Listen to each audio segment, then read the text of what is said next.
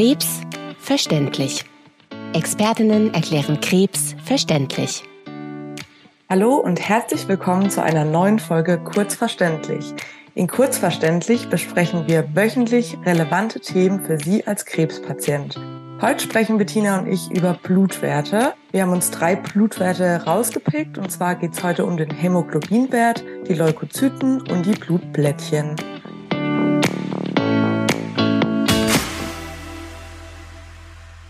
Guten Morgen, Bettina. Guten Morgen, Nele.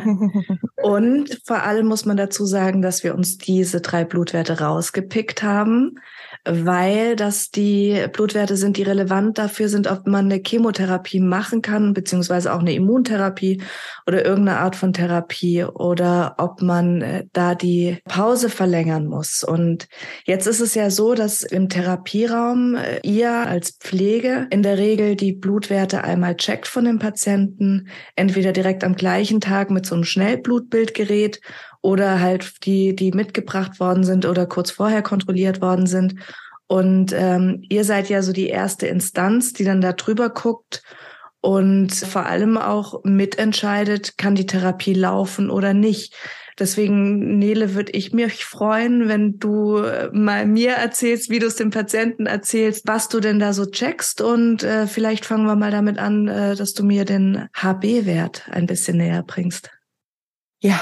Sehr gerne machen wir das. Also vielleicht wurden viele von euch schon mal damit konfrontiert, dass es eben hieß, wir müssen die Therapie verschieben, weil eben die Blutwerte schlecht sind. Oder zum Beispiel der H B-Wert ist schlecht, weil der H B-Wert zu tief ist. Da muss man vielleicht Blutkonserven geben. Vielleicht ist das dem einen oder anderen dadurch bekannt. Und wir achten eben auf diese drei speziellen Werte und gucken eben, können wir die Therapie geben oder nicht. Und wenn die Therapie nicht gegeben werden kann, weil die Werte eben zu schlecht sind, dann ähm, macht man das, weil wir nicht auf schlechte Blutwerte nochmal eine Therapie draufgeben wollen, weil es wichtig ist, dass die Werte sich immer erholen. Also da würde man eurem Körper nichts Gutes tun, wenn man da die Therapie auf Biegen und Brechen durchzieht, obwohl die ähm, Werte schlecht sind. Ja, die werden ja dann auch nicht besser, die würden ja, ja. noch mal schlechter werden und eventuell dann eine Therapiepause im Endeffekt noch länger, als wenn man einfach nur ein, zwei Tage verschiebt. Meistens verschiebt man um ein Wochenende oder um eine Woche. Um jetzt auf den H B-Wert zurückzukommen, erstmal, was ist denn so die Aufgabe eigentlich von dem Hämoglobinwert? Also Hämoglobin, vereinfacht gesagt, transportiert den Sauerstoff in eurem Körper weiter. Und ähm, wenn der H B-Wert schlecht ist, dann können eure Muskeln, Organe, whatever, einfach schlechter mit Sauerstoff versorgt werden. Und dann können eben folgende Symptome entstehen, zum Beispiel, dass ihr kurzatmig seid, dass ihr ähm, Atemnot habt oder zum Beispiel auch, dass ihr schlechter hört. Oder sehr, sehr blass seid und die Hautfarbe einfach nicht mehr so rosig ist. Und wenn und ich jemanden sehe, der müde, müde, müde, müde, stimmt. Und wenn ich jetzt jemanden sehe, der sehr müde ist, sehr kurzatmig ist ähm, und schon bei bei kleinster Belastung wirklich Atemnot hat, dann ist es für mich ähm, ein Zeichen, dass ich diesen H B-Wert mal kontrollieren muss. Wenn der dann tatsächlich niedrig ist, dann wäre das jetzt so ein Fall, Bettina, wo ich dann zu dir komme. Ja, genau. Und sagst, und sag, ja. äh, hier äh, haben wir einen niedrigen Wert. Was machen wir jetzt? Ne? Füllen ja. wir jetzt einmal mit Blutkonserven auf oder verabreichen wir Medikamente, dass dieser Wert wieder von alleine ansteigt?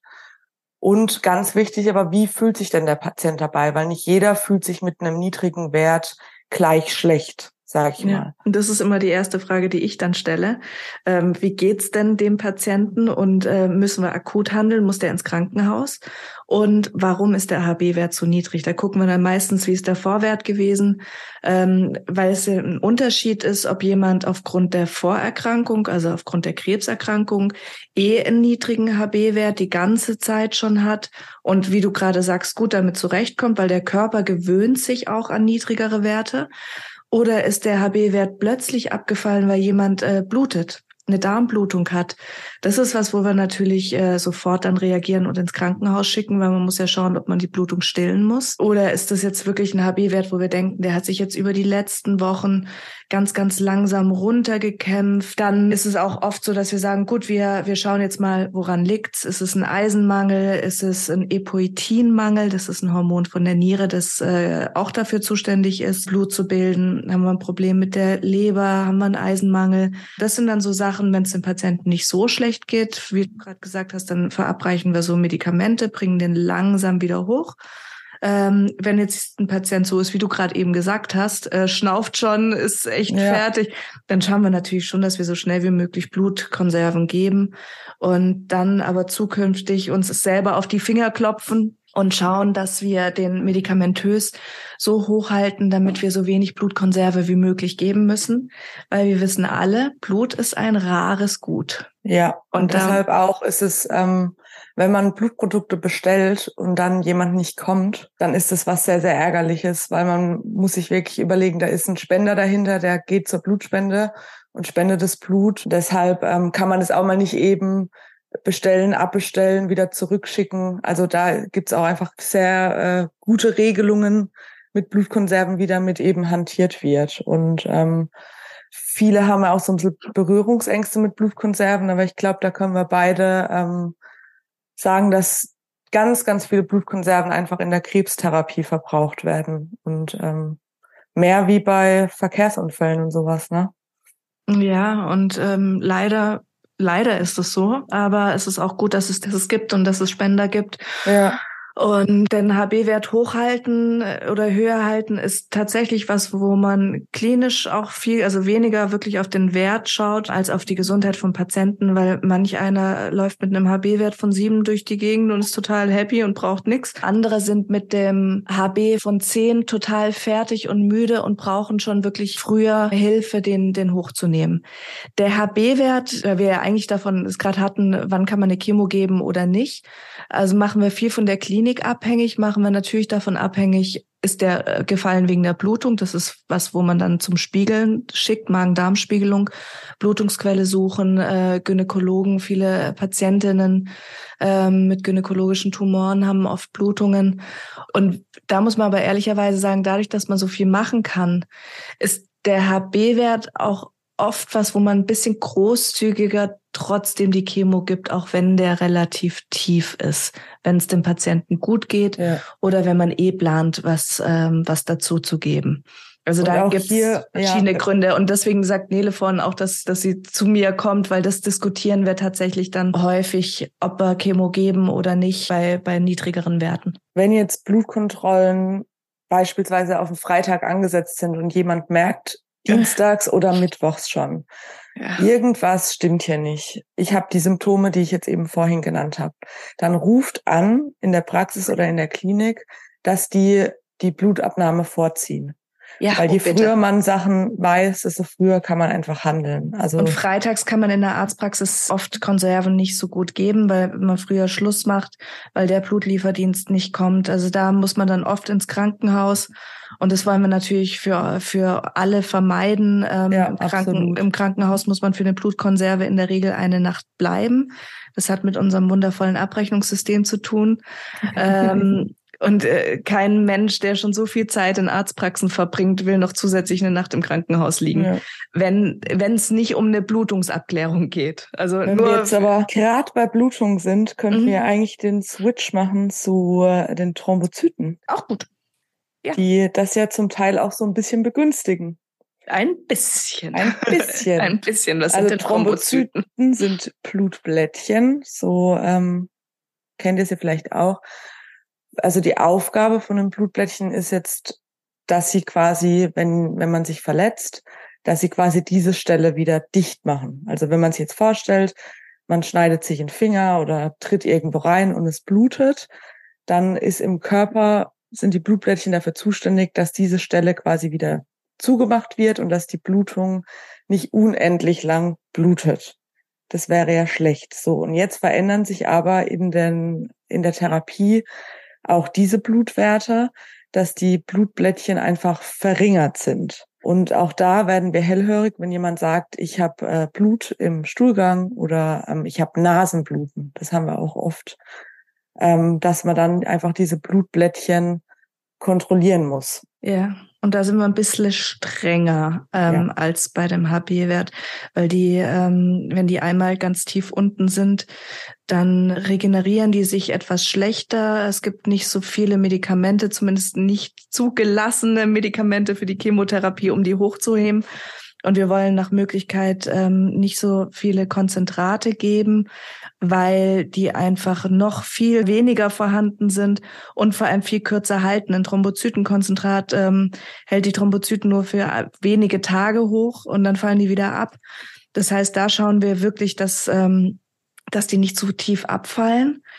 Aber es ist auch wichtig zu wissen, dass man da nicht unbedingt Angst haben muss. Wenn man ein bisschen reduzierte Thrombozytenzahlen hat, dann blutet man nicht sofort. Man blutet tatsächlich eher spät. Unser Cut-off ist immer so um die hundert, wo wir Chemo geben oder nicht.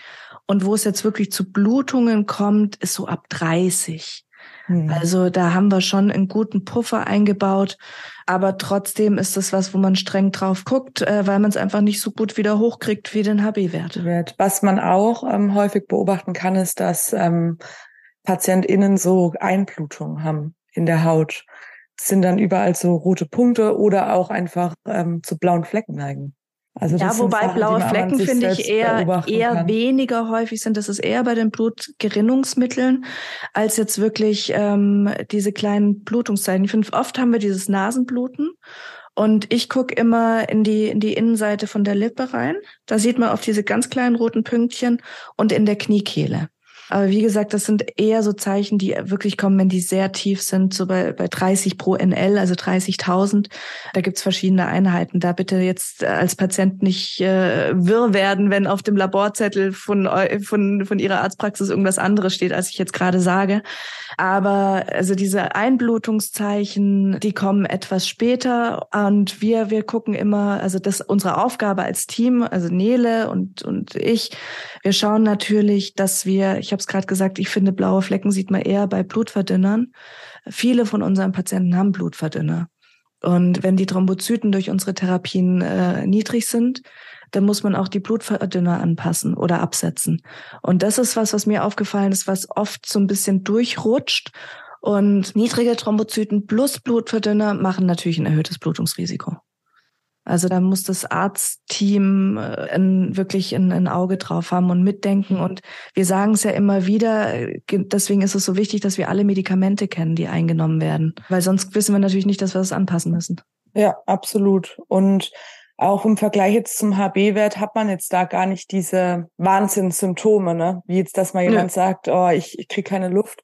Also Patienten sprechen immer wieder von so einem Schwindelgefühl und dass das auch ähm, weggeht, wenn die Thrombozyten sich wieder so ein bisschen normalisieren, aber das ist wirklich ein Wert, den hat man halt einfach auf dem Laborzettel im Auge zu behalten.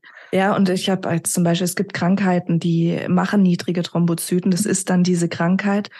Und ich habe einen Patient gehabt, wo ich dachte, den hatte ich in der Vertretung gesehen, mhm. äh, mit wirklich einer blitzeblanken Null dastehen, wo sie seit Jahren irgendwie versucht haben, das mit verschiedensten Medikamenten, also wirklich ausführlich hochzukriegen und nichts hat so wirklich geholfen. Er war immer so zwischen null und zehn, ähm, und dem ging's wunderbar. Ich bin fast in Ohnmacht gefallen, weil er mit dem Fahrrad zur Praxis geradelt gekommen Nein. ist. Aber er hat dann auch gesagt, was soll ich denn machen? Ich habe das jetzt seit ja. sechs Jahren. Ähm, lebt sein Leben weiter. Lebt sein ja, Leben weiter ja. und merkt nichts davon. Ja. Ähm, wenn wenn er blutet, dann, was er auch gesagt hat, war tatsächlich ganz am Anfang, also vor sechs Jahren mal, ist er natürlich mhm. ins Krankenhaus gegangen. Da hat er dann Aber wenn wenn halt auch nichts hilft, dann ja. kann man nur darauf warten, dass die ja. nächsten Medikamente rauskommen. Und ja, also man kann mit niedrigen Thrombozyten leben, aber man muss es nicht unbedingt riskieren, mhm. ähm, wenn man zusätzlich noch einen aktiven Tumor im Körper hat, da wirklich anzufangen zu bluten. Ja. Kommen wir zu unseren wichtigsten für die Chemo. Leukozyten. Beziehungsweise die neutrophilen Granulozyten. davon, davon. Ja, Leukozyten kennen viele vielleicht von, von der Körperabwehr, sind ein ganz, ganz wichtiger Teil in unserem Immunsystem, sind quasi die Polizei in unserem Körper, die erkennen, quasi du, du bist Feind, du bist gut, und bei einem gesunden Menschen erkennen die eben, wenn da ein Infekt oder sowas jetzt im, im Anflug ist, sage ich mal. Und natürlich ist man infektgefährdeter, wenn diese, wenn dieser Blutwert einfach niedrig ist.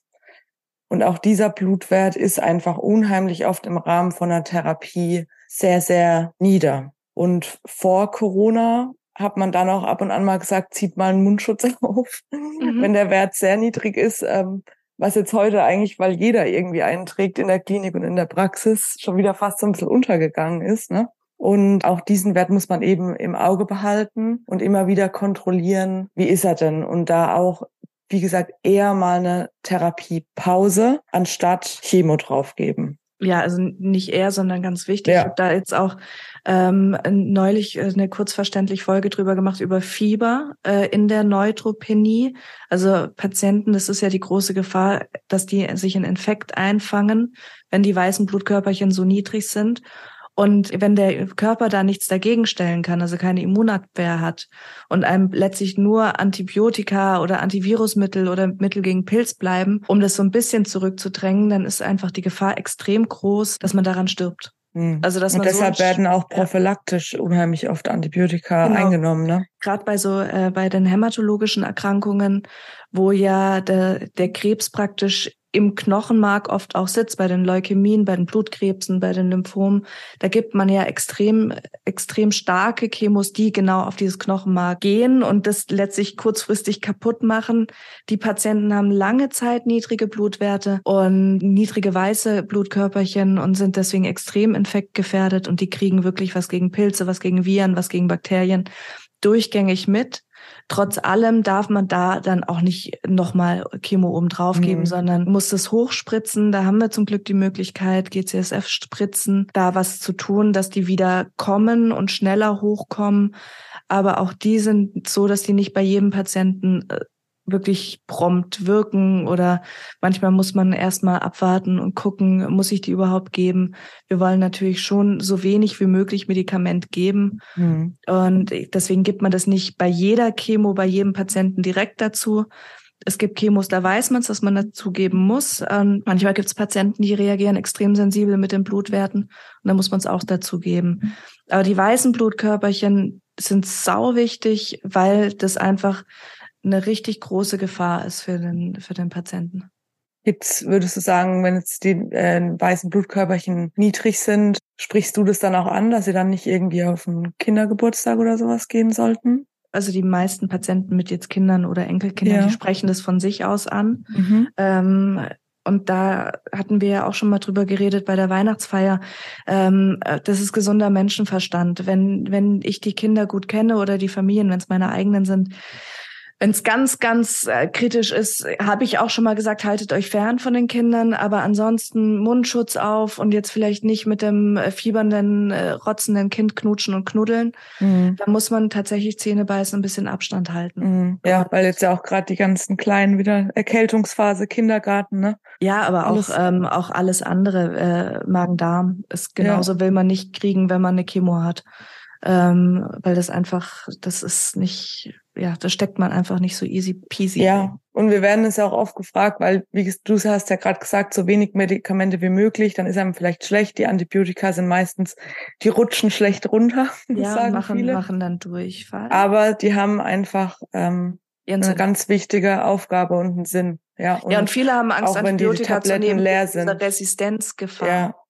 Man ja, und Tabletten halt echt leer immer abwägen, was ist, was ist denn die größere Gefahr, ne? Ja, wir haben wir haben ja jetzt nicht zu jedem Patienten im Kopf, wie viele Packen er noch zu Hause hat oder wie viele ja. Tabletten. Und da haben wir ganz oft, Packung war leer, oh, ich habe zu spät das Rezept bestellt, dauert ein bisschen. Und das ist dann natürlich die Gefahr, wenn man zwischendrin dann wieder Pause macht und dann ja. wieder anfängt, dann kriegt man die Resistenzen und ja. natürlich auch die Behandlungslücken.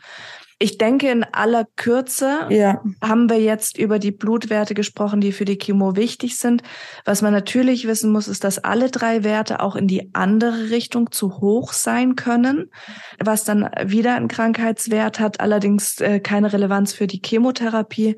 Und ich denke, da reden wir dann einfach gesondert bei den einzelnen ja, Krankheitsbildern ja, drüber. Perfekt. Wir werden auch zu diesem Thema auf Instagram wieder eine Zusammenfassung posten. Mhm. Und wenn ihr sonst irgendwelche Fragen zu dieser Folge habt, könnt ihr uns auch sehr gerne auf Instagram schreiben. Wir beantworten oder versuchen dann, die Fragen vielleicht auch in eine weitere Folge einfach anonym aufzugreifen. Und ansonsten, denke ich, sind wir kurz und knapp durch mit allen dreien. Alles klar. Dann war's das wieder mit Kurzverständlich. Vielen Dank, Nele. Tschüss. Gerne. Danke dir auch. Ciao.